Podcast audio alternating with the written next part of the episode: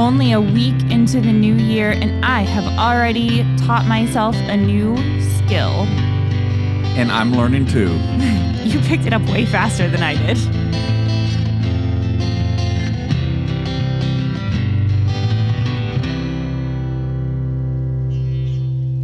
Welcome to this week's edition of An Hour of Your Life. My name is Kim, And my name is Steve. and I am wearing a beautiful self crocheted halo headband thing. well, this was not wasn't a New Year's resolution.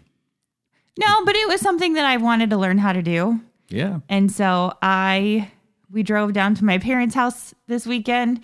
Uh, and so I had three hours in the car and I more or less taught myself how to crochet with a little bit of help from a couple of people.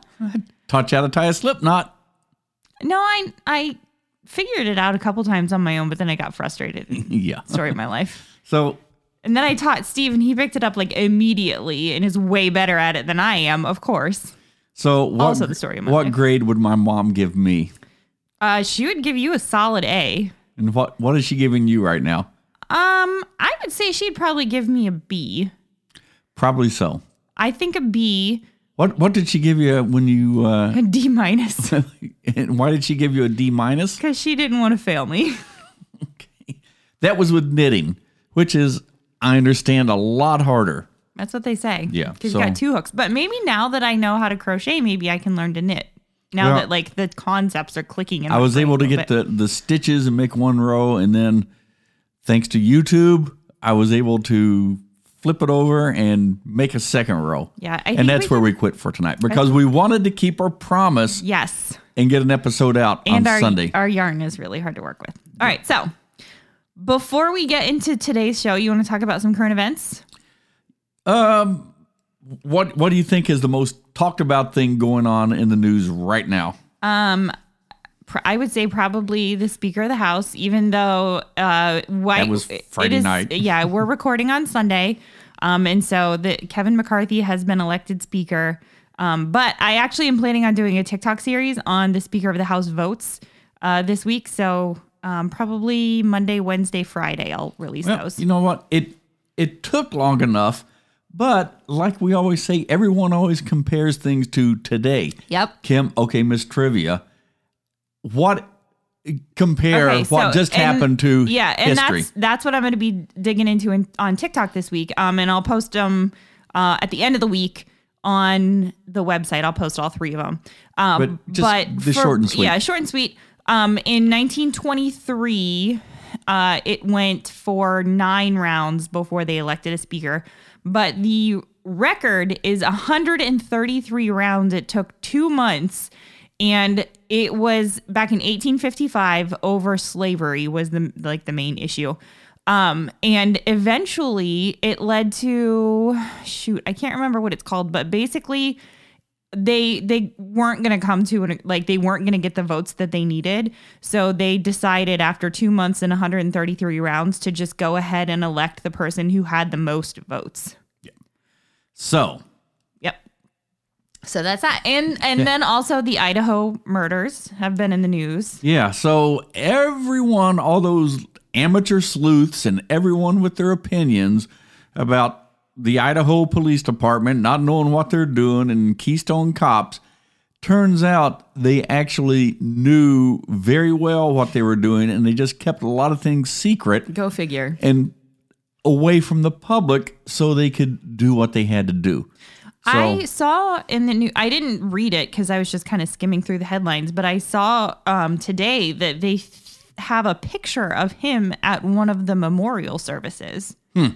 I didn't I didn't see that, but I was driving for a lot of the day. Yeah. So, I didn't read it. I was just kind of skimming through. So I think there's going to be more um it'll, I think that's going to be an interesting one to follow. Yep. So, moving on. Have you ever thought about starting a new life? I mean, like starting a whole new life, like leaving everything, everybody you ever knew, just packing up, moving to a brand new location, like not telling anybody where you're going, just starting all over again. Nope. Why would I why would I want to do that? Well, I don't know if you would, but like people would maybe you're bored with your life um and, and like the direction it's going. Maybe you're having like a midlife crisis and you just want a fresh start. Or maybe you just went through a really bad breakup.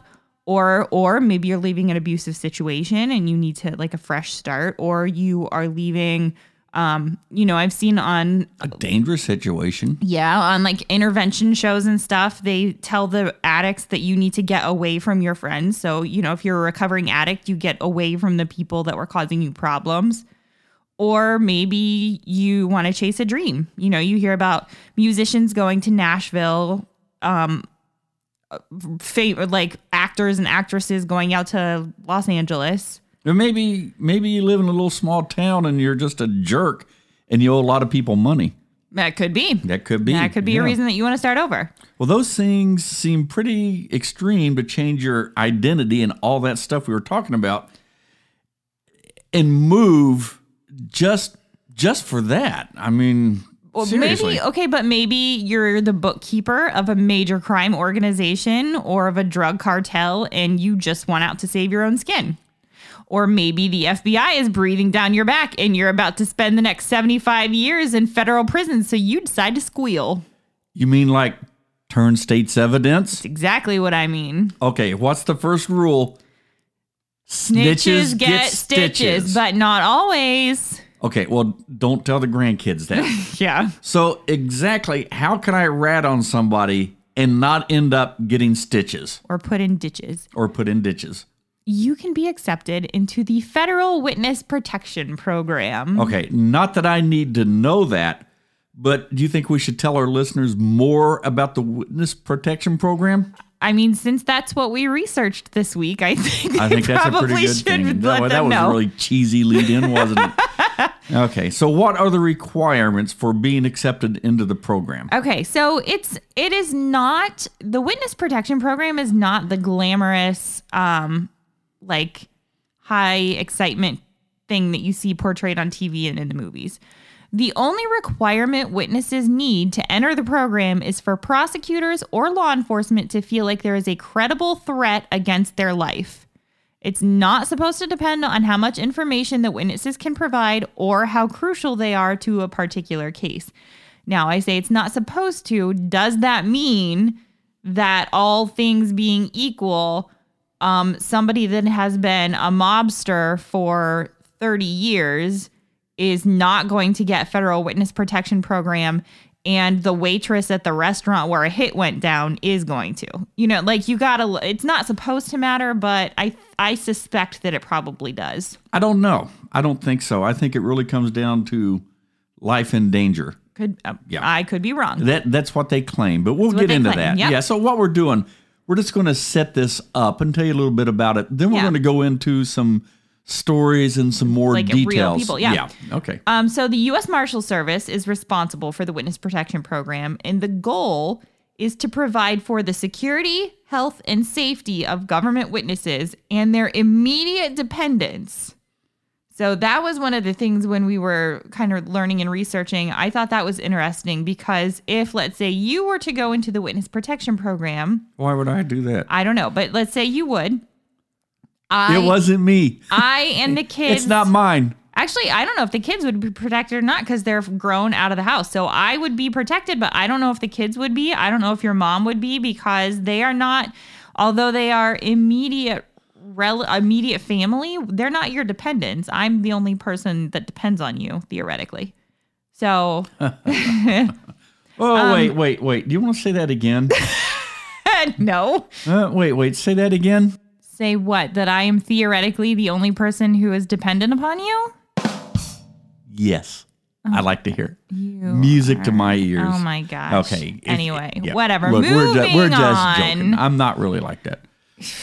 anyway uh they're im- so the the government witness and their immediate dependent whose lives are in danger as a result of their testimony against drug traffickers terrorists organized crime members and other major criminals the witness security program was authorized by the organized crime control act of 1970 and amended by the comprehensive crime control act of 1984 and we'll get into some of those amendments Had some bugs. yeah.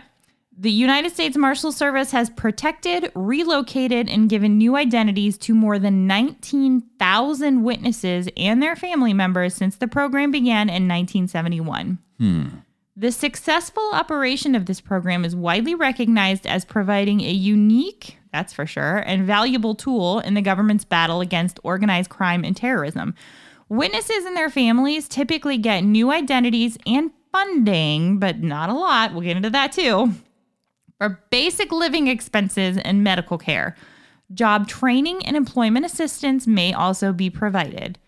The U.S. Marshal Service provides 24 hour protection to all witnesses while they are in a high threat environment, including pretrial conferences, trial testimonials, and other court appearances. So like while they're while they're ratting, in the high, yeah, uh, yeah in the Yeah. high, like the, the, the most they're likely. te- while they're testifying on behalf of the government. Yeah. Okay. So the highest threat, like when they're at home, they may not necessarily have somebody watching them 24 7. But Yeah, a- I like- mean after it's all done and they've supposedly been moved on, they're safe. But yeah. during the During the trial thre- process, yep. Okay, so is it safe for witnesses?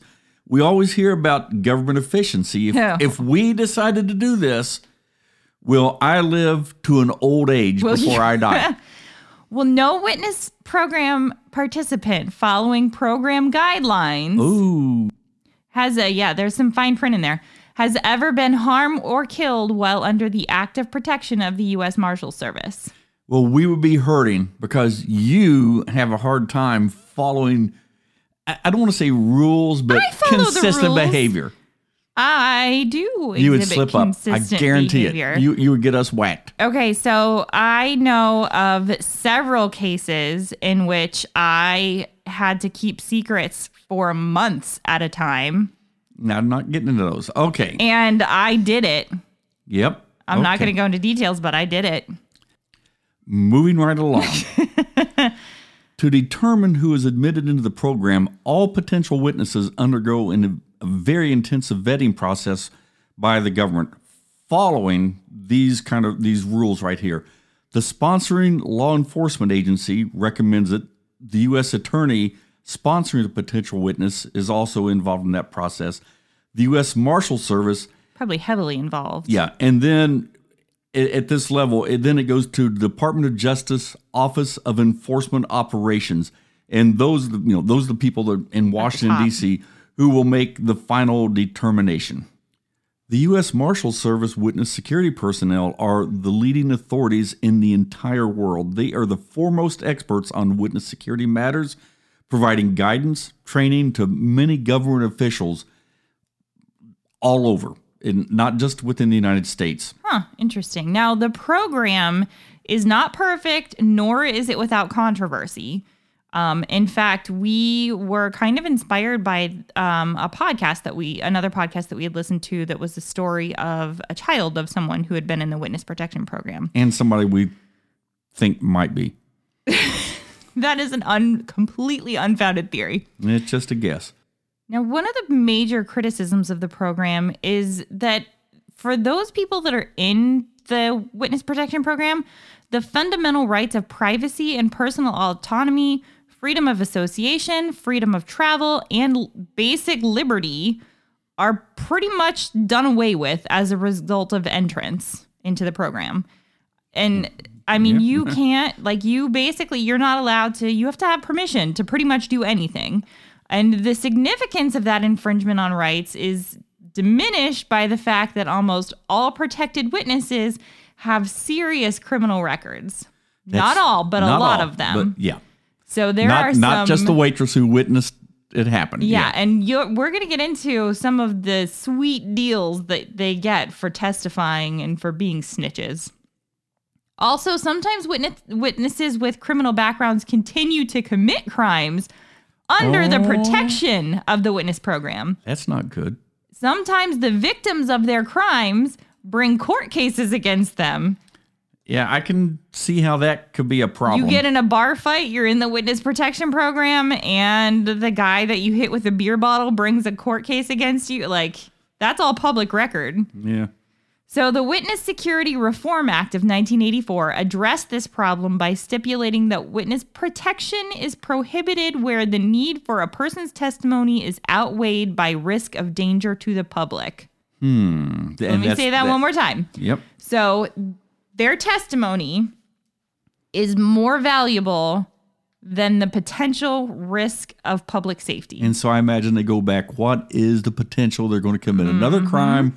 What is the potential they're going to go murder somebody else or rob a federal bank or Yep. do this or that? Yep. Even with all the provisions incorporated within the Witness Security Reform Act, Sammy the Bull Gravano, who recently testified under federal protection at the trial of reputed mob boss Vincent Gigante, was shielded from civil process servers by the presiding judge. So, to put it in plain English, the government can do what it wants to do. Pretty much. According to United States Now, people in the Witness Protection Program also face certain challenges. For instance, they are prohibited from returning to their hometown. Also, they are not permitted to have any contact with their former friends or acquaintances. People in the Witness Protection Program make a significant sacrifice. They must give up their entire identity and their lives to participate in this program. Not doing so, however, could result in their injury or death. So, people eligible for the Witness Protection Program must weigh the permanent threat to their lives against the loss of their identity. Entering the Witness Protection Program is it, it's a difficult decision. I can Yeah, understand how that would be. I have a hard time even like when we move across town and Yeah. everybody still knows who we are. Yeah. That, that Well, was what are you doing that you have to hide? that would be a hard choice, but So while it provides the security that may be necessary to keep you alive, it requires significant and permanent changes to your life. Yeah, and some of those permanent changes are are there- there's some interesting Yeah. interesting loopholes that might Yeah. be good things. We'll get we'll get into those, but um, there's also the ongoing threat to the life of a witness in the program. So, despite the high success rate for those who follow the rules of the Witness Protection Program, a risk always exists for these witnesses as criminals may hire people who will spend a lot of time trying to find them and kill them. Yep. Now, those are the essentials. Let's get into a little bit more of the details in some of these stories we've been promising.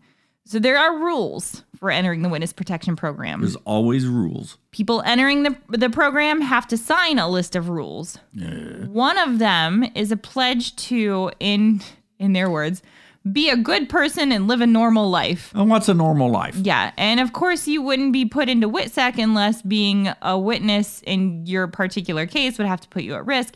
And when they decide to enter WITSEC, witnesses um, are the marshals immediately arrive at their home to whisk them away. Now, some are prepared and they're waiting for the marshals with small bags, but literally sometimes people have left pasta sauce still simmering on the stove. Hmm. Like they just show up and they're like, "You got to leave now. We're, here. Let's go." You got to leave now. There is a safe site and orientation center in the Washington, D.C. area where six separate families can stay without coming in contact with each other. Parents, spouses, children, siblings, and even mistresses hmm. are all taken for orientation. Family members go through medical, dental, and psychological exams. Each adult is also interviewed about their job skills so that they can be placed in a new location with a job that makes sense because that was one of my questions is how you don't have a resume. Yeah. Like you are given a brand new identity, brand new social security number, everything. You have no work history except for whatever maybe the government makes up for you. But I mean, if let's say the government decides that I would have a work history as a welder, like that wouldn't make any sense. I've never welded anything in my life. So I- was really curious about that, but they do interview you about your job skills and they will try to find you a job. And I, I imagine that they probably have some of the things, it sounds like they might have a relationship With some, with some businesses. maybe. Um, so like a kind of a, a don't ask, don't tell kind of a thing.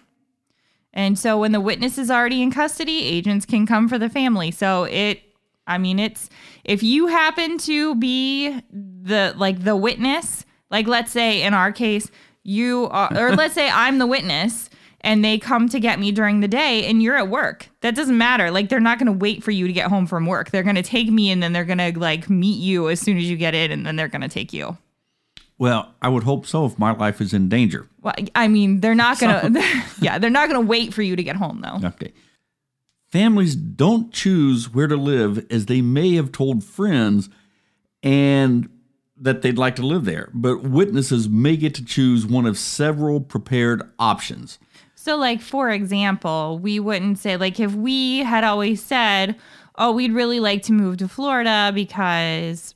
You know, Steve's family lives down there. They're not going to send us to Florida. No, because chances are we've already told Yeah. or and that would be a likely location for whoever's trying to whack you would be looking for. Yeah, but they Okay. might give us a list of like you can go to Billings, Montana, you can go to Yeah. Syracuse, New York, or you can go Keweenaw. to No, they wouldn't let us go to the Keweenaw because we go up there all the time. Or you can go to Santa Fe, New Mexico. Like one of those three places. So only around four government officials will know where they choose. So it's kept very, That's very cool. secret. It's tight. Families also get to practice their backstory from learning about the part of America that they are going to be that's going to be their new home. So I mean it wouldn't Well, do a they're lot from, of yeah. So like you can't say, well, I'm moving here to Santa Fe, New Mexico from Dayton, Ohio. Yeah, I You was have thinking to move from like somewhere else. Yeah, I mean, it wouldn't do to throw us in the middle of like uh, Keweenaw, and we're not prepared for all the cold weather, and we don't Yeah, know how to survive. too. Like, Yeah. people like look at those people out there in their shorts and flip flops. Yeah. Yeah, okay. At the same time, administrators work to make that new person exist. So there's a lot of stuff going on in the background to to make it work and make Yeah. it because they want to keep a good record. Right. Now, witnesses get a new name, but taking a new first name is optional. And sometimes this is where I would get tripped up. Yep. Sometimes it's a lot easier for a person to keep their first name so they always answer when they're called and they don't have to fully change their signature. Like I would I would want to keep Kim and Steve and just change our last name because I would mess it up. Kim Jones. Yeah, something. Um, you can choose your new last name, but it must be unrelated to your life. So, like, no family members' maiden names, no like best friends' last names, nothing like that. And it has to make sense ethnically. So, like, we couldn't pick like an Italian last name. Yeah. It wouldn't make sense. Um, in the early days, marshals would sometimes forge documents themselves. Witnesses and their families, though, now get legally sealed name changes and receive new social security cards, birth certificates, and driver's licenses. Now, the relevant government agencies often produce the documents grudgingly, but they give them. The program also works with doctors and school administrators to transfer medical records and report cards. So kids get new school records or they get their school records copied into their new name. But there have been cases where parents have wanted their records changed just a little bit. Ooh. Like uh, little Johnny, let's let's change that C to An an, A. Okay. Well, so far as we know, as they report, all those requests have been denied. Which sucks for the family and the kid, but at the same time, like that makes sense. If Yeah. you if you are getting like a D in math and they agree to change it to an A and you get to your new school and they're mm-hmm. like, Why you should be in remedial math. How did you get an A in this class? Yeah. So I get it. Yeah, there's they they've put a lot of thought into this. Yeah. The program ensures that furnished houses, schools, and even religious institutions are in place at the locations where the people get sent. So there's a lot of background work that's happening to make There this is, happen. but you're not I mean it but don't think that you're gonna be getting top of the line. mansion, Yeah, yeah. you're not getting a brand new build and all these fancy furniture. Depends on who I'm putting away. Well, I guess that's probably true too. U.S. Marshals provide security to make sure that witnesses survive the witness stand, but once testimony is over, witness protection is essentially a glorified plane ride or bus ticket. Some Put me on 90, that Greyhound. some 95% of WITSEC witnesses are criminals. So they have a parallel system for prisoners. Many criminals serve no time in return for their cooperation. So you could be have murdered multiple people, Be the hitman. but you agree to testify against somebody that's murdered more people and you serve not a day for your crimes. Other people serve reduced sentences. Since putting witnesses in the general prison population could easily allow criminal organizations to reach them, select prisons contain isolated prison cells for protected witnesses. Now, many felons have sworn that protected witnesses gave false testimony against them for lobster dinners and sweetheart deals. I don't know if I believe that lobster dinner bit, but I bet you it's happened, or they wouldn't have mentioned that. well, they're just salty that nobody came to them first. Yeah. But I could imagine some of these sweetheart deals because there are documented cases of some of these Oh like yeah, perks And- that you and- get. and, we'll get into it. So it's not completely without merit, but before WITSEC was formally formalized by the Organized Crime Act in 1970 and another act in 1984, witness handlers often kept them happy by sneaking them to like Italian restaurants or bringing them, say, a pair of boxing gloves or something like that. So there's a story that Jimmy the Weasel manipulated program administrators into paying for luxuries, including a facelift and breast implants implants for his wife, to the point that one agent quipped that he um, he made more money milking Witsec than he ever did committing crimes. they didn't call him the weasel for nothing. nothing. Nevertheless, witnesses receive a fairly Spartan deal. Imprisoned witnesses do have um, slightly larger cell, but otherwise live in pretty austere conditions that the other the normal prisoners don't get because their isolation guarantees their Yeah. safety. Yeah. Relocated families receive a stipend, which is like a maybe a few thousand dollars a month for a family that is phased out after witnesses have time for to look for a job. They also get funding to pay for housing and other basic expenses, but it is enough for basically like a basic apartment, so not even like a house necessarily, and a used car. So not the latest and greatest. I would say that before when the when you're trying to negotiate that deal, you pretty much have to spell it out for the government what you're going to testify to. Yeah. And it's like I'll say more if you do this. Like no, we want to know.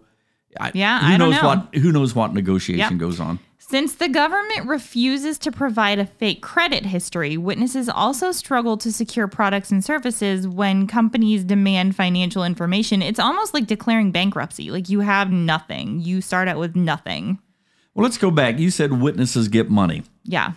So, doing the research, we found conflicting information on this. Some sources say that a formula is used to determine how much stipend that a family can get paid. Say, if you are a family of four in New York, you would get more money than a family of four being moved to Corpus Christi.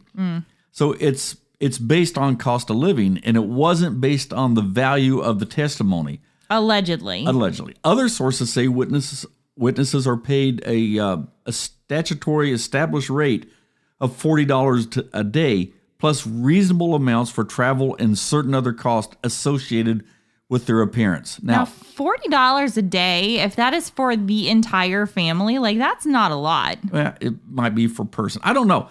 My best guess is that both these are true. It's kind of a hybrid. This this could be that base rate of forty dollars per day and a cost of living adjustment made by location. Now, Hmm. I'm making my guess based on how the army pays people a, a basic allowance for housing based on where you live. That So, would make sense. They yeah, already because- have something in place. That's, yeah, you know, it's yeah. yeah. Witnesses. So I mean, there's laws, and the law says this. I mean, Yeah. like, yeah. So That makes sense. yeah. So like, if you lived, if you're in the army and you lived in Dayton, I'm making this up. It's not actual. You you might get a thousand dollars a month cost of living, but if you lived in Washington D.C., you might Mm-hmm. Yeah, get like three thousand $5,000, dollars. Yeah. So I imagine that's probably closer to the truth. Yeah, that makes sense. kind of like what we were talking about earlier. Witnesses do that. They'll make a list of where they would like to go, but they're most likely going to get sent somewhere else. So we're not going to get sent to where did we just say Santa Fe, New Mexico? Like the three places that we just listed, were, Yeah. which I actually came up with off the top of my head. I don't want to go to any of those places, but it's out there in the world now, so we're not going to go Yeah, there. and we explain the reasons why, but it's also priority to send them somewhere that they don't feel like a total fish out of water. Like you wouldn't want to send, like we said, I don't send me up to the upper peninsula of Michigan because I don't know how to deal with that extreme cold weather. Yeah. And so, yeah. And like, don't send me to like a boardroom. I'm not going to do well. yeah. I don't think. So it's a boardroom. Like, don't don't make me like an executive of anything because I Oh. would hate that. So and it's not. So it's not like the Harrison Ford movie Witness, like where he was sent for to Amish country to live like as an Amish person. Yeah, I don't think it. I don't think it works like that. That's they good. probably relocate us to a little small town, maybe in somewhere in the middle of the United Indiana States. or Yeah. someplace like that, where our accents would be about the same. And Well, I wonder. Well, we are in good shape because Ohioans don't have an accent. right, So, but I wonder. You say Indiana. Okay, we don't have an accent, but if you were to try to put us No, in lower. Alabama, we'd stick out like sore thumbs. Y- Yeah. I wonder though, you know, you mentioned Indiana. I wonder how far they would send you. Like I wouldn't think that they would send you to an adjacent state, I don't know. But I don't know. That's interesting. We didn't Yeah. really we didn't really look at that much too. I, that's a Well, so I'll have to we'll, look we'll, at that. we'll cover that here in a little bit too. So there have been some pretty unusual requests made. like more than changing your kid's grades on their report card. Yeah. so there's one story. There was a witness that requested that his girlfriend enter the program with him, but he wanted his wife left behind because Oh, he knew dang. that she'd be murdered if she didn't come with them. Wow. This was denied because the object of the request was to have the program become the substitute for divorce court. So Wow. Denied. Wow. Now, each witness is assigned a U.S. Marshal, so like you have your little buddy. Um, if they're in a dangerous situation, like a court appearance, they're being monitored 24 7 by the marshal. But once they're just living in their new home with their new identity, the witness only needs to be in touch with their marshal about once a year. So, although it sounds like a really cute buddy sitcom comedy kind of a thing, you're not just like have your marshal hanging out with you on the weekends. WITSEC participants are allowed to talk to the family that they've had to leave behind. Now, we mentioned earlier that friends and acquaintances, they're gone, done.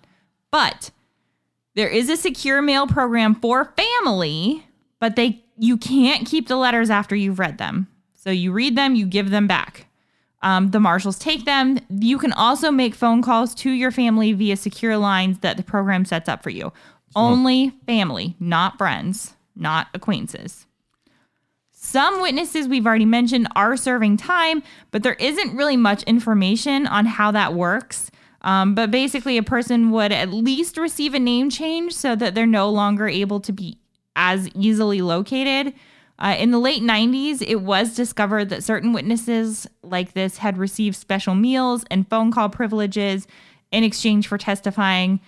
In my opinion, that's uh, special meals are a small price.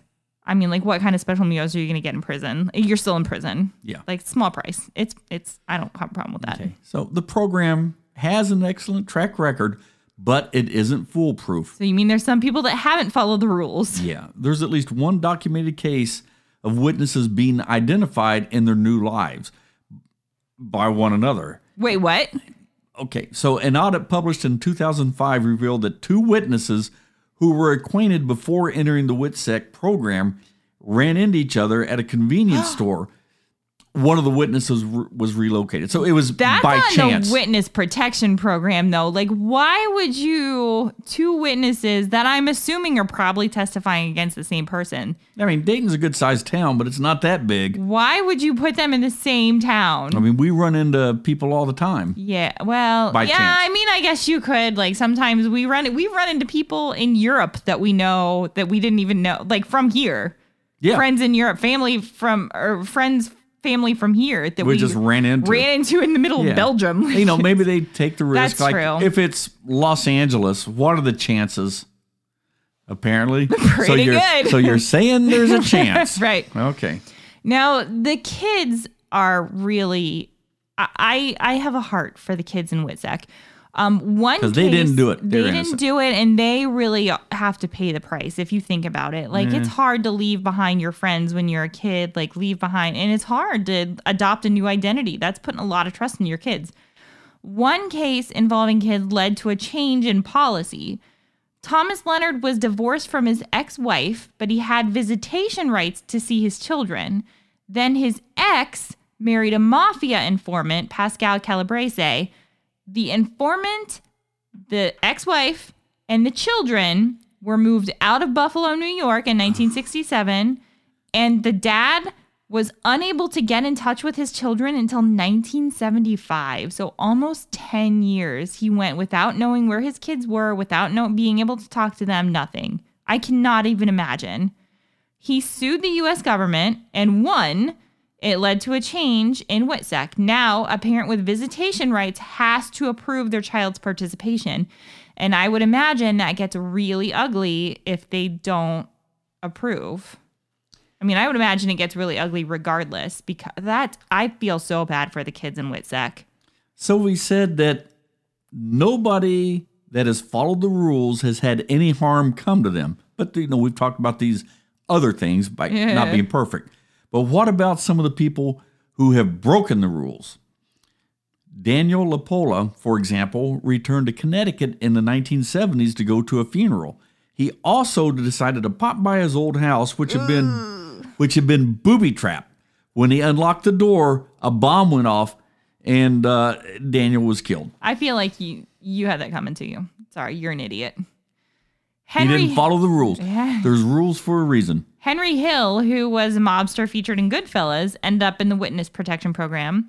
He was a protected witness in the 1980s. His wife and kids were also in WITSEC, and they all lived in Red- Redmond, Washington together. But that didn't stop him from getting married under his new identity. He moved in with his new wife, Sherry Anders, and unsurprisingly, his other wife, Karen, found out. Hmm. The two women seemingly put an end to the madness by confronting Henry together. Poor Henry. But the new wife, Sherry, had a change of heart and she would not end her marriage to him. Now wait one second. Was it a change of heart because of him or because of the protection that she would be losing? I don't know. I mean, like we've said, this is it's not really a glamorous program. Yeah. Um But it's keeping her alive, maybe. I she didn't know. I don't think she knew that he was in the witness protection. Well, I mean, Yeah, she had to know because she had to go through the the training wife, and all yeah. that stuff. Yeah. Well, no, he met her after he like he Oh. met her with his new identity. But Oh, oh, okay. Yeah, I yeah. completely got that wrong. It's the new wife. yeah, the new wife Okay. cha- like decided no, I'm not going to end it. Like Well, no, maybe she likes the bad boys. to- I, I guess. Anyway, WITSEC eventually removed the entire Hill family, like all of old wife, new wife, all of them, kicked him out of the program because they were just causing too many problems. Go figure. yep.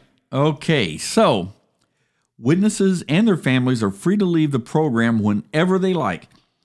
If their security is compromised, U.S. Marshals can relo- relocate them again, and those who break the rules too many times, as we just said, may lose their federal protection. That that's what would happen to us. Like I would I would slip up one too many times and he'd be like, "Sorry, you're done." Some independent reports say that there's um, very little long term oversight in the program, and many witnesses have continued to associate with people from their old life and make money through illegal activities after joining WITSEC.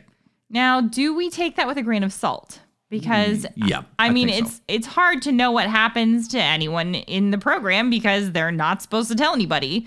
So we have to wonder: Are these reports of disgruntled participants that just wanted to air their grievances, or maybe the independent reports are just people who wanted to stir the pot? I mean, if you've if you've ever had to work with any other human beings, there you know there's always going to be somebody that's not happy no matter what you do for them. Yeah, I mean, you know, just look at like the stuff that goes on in day to day life. There's people who are just, you know, so I'm going to get somebody, I'm going to get the government, I'm going to do this. You know, talk about conspiracy theories and Oh, all this stuff goes on. So, I mean, I personally take this with a grain of salt. Yeah, I would I would think so. I, mm-hmm. I I mean, like we've said, ninety five percent of the people that are in WITSEC are criminals themselves. So how And not much? ju- and not just the guy who's stolen some copper to feed the family for the winter or something right. like that. No, like these are not. these are hardcore people. Yeah. Gener- 95%, not all of them. Like there is that 5%.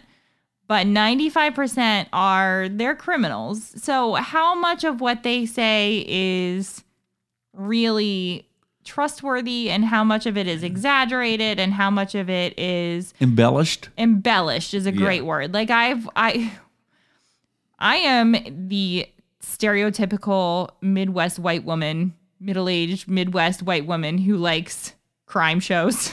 Like I'm the stereotype. But we watch and we watch some of these um like And we I- have become experts. yeah, yeah.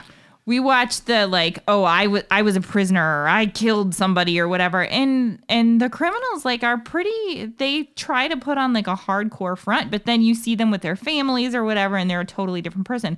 So I I don't know that I really trust I think there there's a lot of false bravado and false whatever. I don't know. Well, anyway, we've pulled a few sources or a few stories from reputable sources to tell you. Like experts. yeah. So, in 1996, the U.S. Marshal Service allowed the New York Times to conduct an interview with a protected witness family at a neutral site, but they couldn't reveal identifying details about their new lives. Most of the time, if you read or hear a news story about someone in the witness protection program, it's because they've already blown their cover. But not so with this family. Right. Um, but but the cover blown thing was the case with Wahid Moharram, who was the subject of a 2003 article in the Kansas City Star.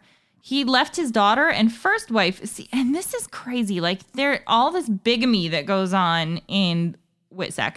He left his daughter and his first wife in New Jersey to enter the witness protection program because of testimony he provided in the 93 World Trade Center bombing.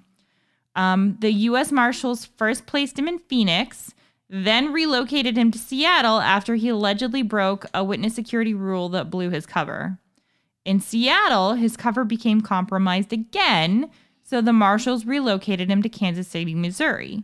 There, he married for a second time and allegedly blew his cover to his new wife. This time, the Marshal Service released him from WITSEC, but he continued to live in Kansas City and he may have stayed under the radar if he had not begun to show up at Chiefs football games dressed as a Native American caricature calling himself Helmet Man. This earned him some local notoriety. If you're in WITSEC, you're supposed to fly under the radar and not draw attention to yourself. No one said they're smart. After the terrorist attacks of September 11th, his second wife publicly revealed that he'd been in the witness protection program because, get this, she had an unfounded belief that he was involved in the attacks. He wasn't.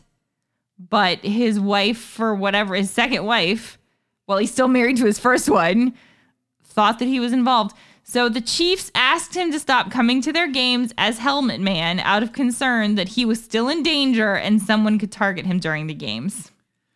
So his story is unique, but uh, Bill Moushey, who is a professor of journalism, like I said, you know, we're, we're going to some trusted sources right now, reputable sources. At uh, he, he's a, a professor of journalism at Point Park University in Pittsburgh. Suspects that there are many more people in the witness protection program who break the rules without the U.S. Marshals finding out. I mean, I don't see how you could not. Yeah, I mean, Like they can't monitor you 24/7. Yeah, Much But- as they but like they only have to report in like once a year after they're there. So. Yeah. Moushey was a 1997 Pulitzer finalist, finalist for his reporting in the Pittsburgh Post Gazette about problems and risks within the witness protection program. He has interviewed dozens of protected witnesses, many of them who continued to associate with people from their old lifestyle or make money through illegal activities after joining the program. So, unless someone gets arrested or has some kind of involvement with the law in some public way, the marshals normally are not going to pay any attention to it. Sammy the Bull Gravano of the Gambino crime family testified against John Gotti, and the Wit- Witsec relocated him to Phoenix. But Moushey says his location became common knowledge, and he soon started trafficking ecstasy with the white supremacist gang. I so authorities eventually prosecuted Gravano and sent him back to prison, and he's since been released. Um, so I mean, I can kind of understand. Like, if you are, especially mob guys that have grown up in the life, like literally, that's all they know how to do. Eh, eh, I I get it. Like, I understand. I don't think. I mean, it's bad, obviously, but I get it. Less prominent witnesses who break the rules may go unnoticed. Moushey says it's most of the protected witnesses he's talked to. Um, they're just unhappy with their new jobs, and that can make it easier for them to go back to illegal ways of making money. Uh, sometimes you make more doing illicit things than you do at your nine to five. Yeah. Well, obviously. Probably a lot of times, actually. th- there's one story that the guy was an engineer and he testified. And so he went to New York City and he got busted by doing shady deals with mm-hmm. contractors and doing stuff like that. And, you know, they arrested him and they talked to him and said, Hey, look, it's, you know, this is normal to me. This is how you do how it's done. This is how you do business. You know, it's not like I'll just pay you this. There's deals that go on under the table to make things happen. So to him, that was normal. yeah. For some, fear is a constant companion. John, we'll call him John Doe, his wife and two children went into federal witness protection in the mid 1990s after he served as an undercover FBI asset who helped thwart uh, terrorist attacks, planning an ambitious multi site attack in New York City. Once in protection, he lived in stress, exhaustion, and fear, always looking over his shoulder, checking the rearview mirror, and making unexpected turns to thwart anyone who may be following him. Doe says he amped up their home security with firearms, cameras, infrared sensor, sensors. He made sure his bed always faced the doorway. He excelled in martial arts and sometimes wore disguises when out in public. In one stretch, the family had to move at least seven times in eight years, says Doe. Once when uh, the kids accidentally broke cover, and once when a van tried to mow him down outside his place of work. Yeah, accidental, intentional. Yeah, it's those kids. They're, I mean, you, if you're a kid, it's going to be hard to keep this a secret. Each time they'd be forced to pack up their lives in Joey, hours. Your name is now Danny. right. They were flown via private jet to a safe house in an undisclosed location, kept under lock and camera surveillance until their old identities were scrubbed again and new ones created again. In each locale, Doe says he started a new career to minimize the chance of being recognized. Now, get this this is incredible. This guy is like, talk about a jack of all trades. He has been a tree trimmer, hotel manager, jewelry salesman, massage therapist, roofer, and scuba diving instructor. Now, in the meantime, he continued to do occasional work for the FBI, conducting training sessions for agents on how to work undercover with terrorists, and he has since come out of the program. Well, let's talk about some of the questions you might have. And um, questions we had. yeah, Yeah. So um, before entering the witness protection program, all financial and civil obligations must be satisfied, which include debts. That means any assets you own will get entirely liquidated and used to repay as much of your debts as possible, as like as if you declared bankruptcy. So that prize 67 Camaro you got sitting in the garage, gone. You remember that uh, safe house we talked in Washington D.C. Mm-hmm. Supposedly, it just isn't any house. Well, I would assume. It it must be able to withstand potential bomb threats to Wow. ensure the safety of the newly admitted witnesses. Wow. And they said uh, six people or six families that have no contact with each other. So I imagine it's probably It might a be on a big compound or something. yeah. unique house. Yeah. Now, the issue of children being re- relocated as part of the witness protection program is a controversial one. In instances where the parents are divorced or not together, it can raise problems with access. If the child moves or one parent is put into protection, then it would make staying in contact incredibly difficult. That's why they have those rules about joint custody and visitation rights. They have to agree. Everybody has to agree to the child being relocated. Otherwise, they can't enter the program. And even if they agree, contact is limited to just 12 visits a year, which are supervised by marshals. So you get to see your kid once a month. Yeah. The main aim of witness protection is to provide anonymity. Marshals have strict rules about what the families can take with them while they're relocating. Anything that could potentially identify them in any way is banned, including toys, letters, diaries, jewelry, and even family photographs. In one instance, a child um, couldn't even take a drawing made by a classmate as a goodbye present because it had his name on it. Um, and sometimes it has happened that the officials have stopped people from taking their family pets and letting them move with them. Deal breaker. Yeah, Jack and Rupert are gone. Have have fun with your time in Wit. yeah, we'd even take We're- Murphy with us too. Yeah. Now, the Witness Protection Program is all about creating a new identity, and that means participants have to continually lie. They're not permitted to tell anyone about their past, or they'll risk being relocated to a new area. That So in- if you don't like Phoenix, hey, I did this. I'm in Right. the witness protection program. Yeah. So now you're moved to Yeah. Can you I just keep coming Seattle. back to the kids though. Like how hard is that? Especially like you're teaching your kid to lie constantly.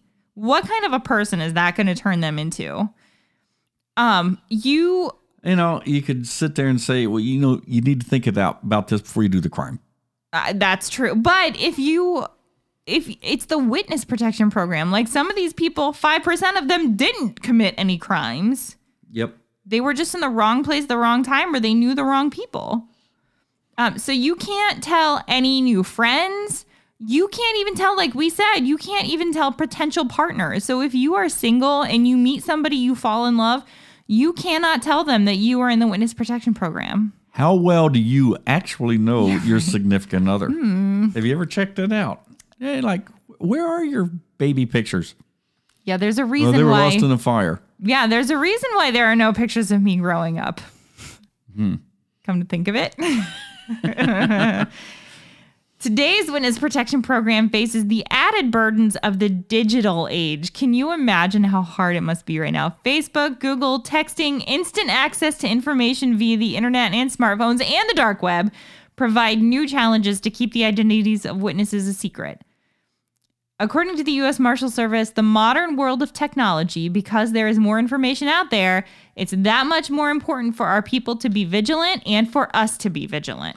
Wow, that technology really like holy gosh, how we what's next? I mean, you have you know somebody who works in in security in in for like high tech IT cyber Yep. stuff.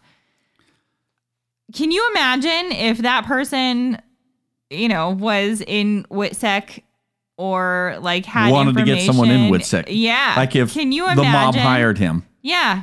Oh, yeah. Because while this is a fine, upstanding young man, if he was not a fine, upstanding young man, he can do a lot of damage. Mm-hmm. Interesting. Yeah. Well, there you have it.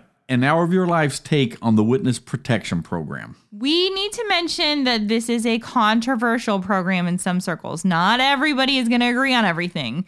I mean, just take a look at Congress trying to elect the Speaker of the House. Some issues that people have um, are generally people receiving benefits from tax dollars that are criminals, and those people believe that protection can be offered in protection with isolation. If you're a U.S. Marshal and you join the Marshal Service to catch the bad guy, you might find yourself protecting the people that you believe belong in or in prison. So there's definitely some ethical controversy. Yeah, there's some dilemmas you might find yourself in, I guess. yeah. Well, I guess that about covers it. But I think we really should, you know, keep in mind that all the research we did and trying to pull information and put this together, keep in mind that this is a very secretive program. It's not like Yeah. we went to Wikipedia and we're able to dig all this stuff out and you know, this is Well, the fact and this is how it is. And the stuff that we have could be outdated. yeah. I mean, there's you no, know you really don't know. because it's a secret program. It's a secret but it's, program. it's really interesting. yeah.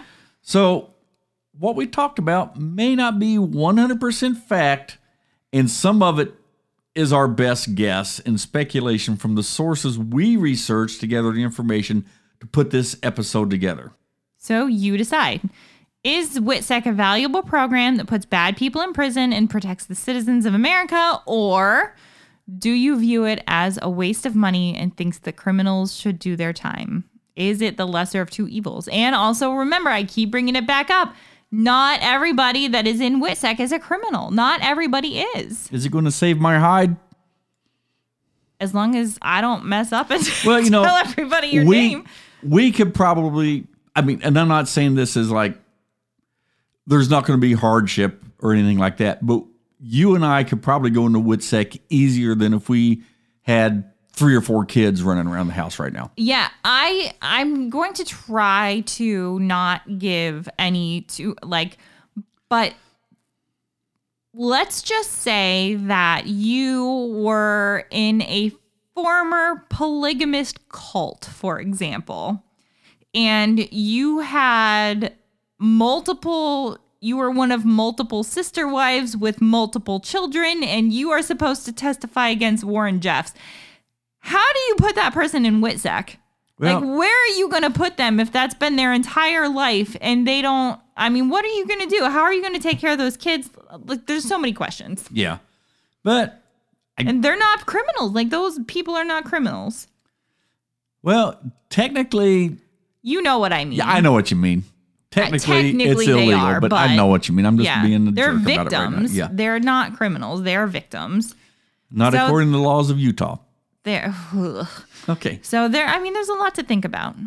Yeah. So There you go.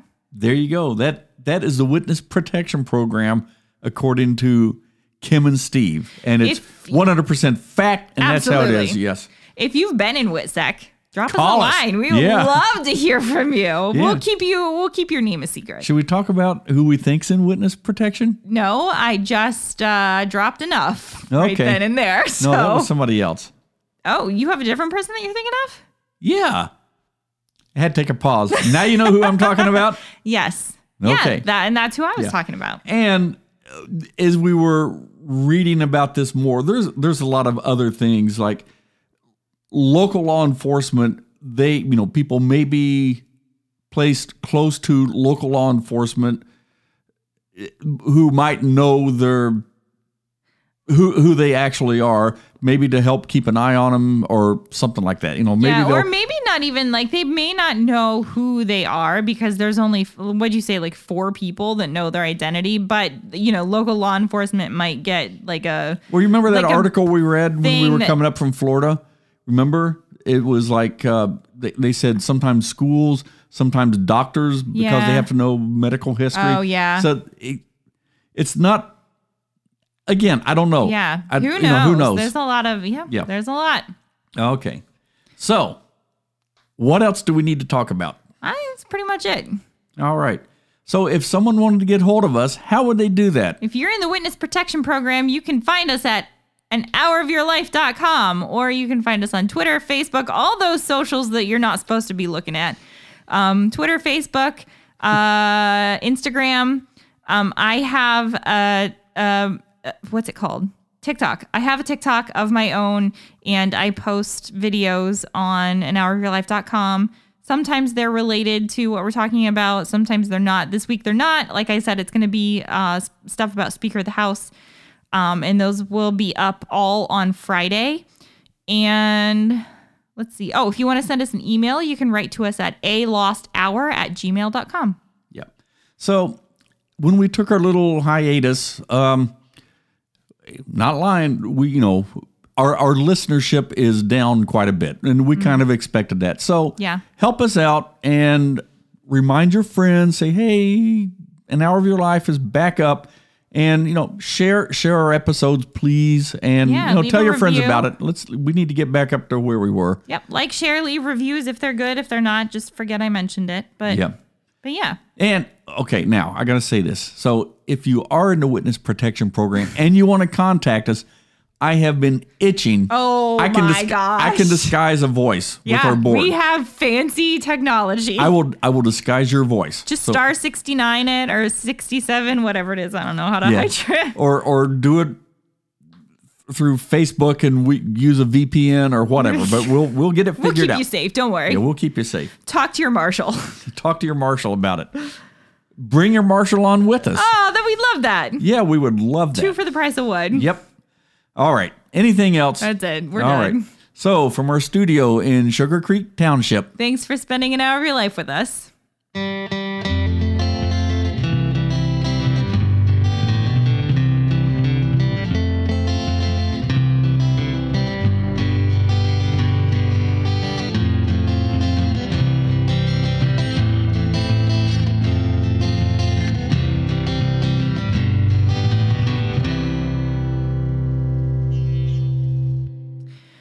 Sources for this week's show include Ranker.com, AETV, Priceonomics.com, Mental Floss, Professor Bill Moushey, Professor of Journalism at Point Park University in Pittsburgh, Dr. Jarrod Sadulski, Associate Professor within our School of Security and Global Studies, the Office of Justice Programs, and of course, the United States Marshal Service.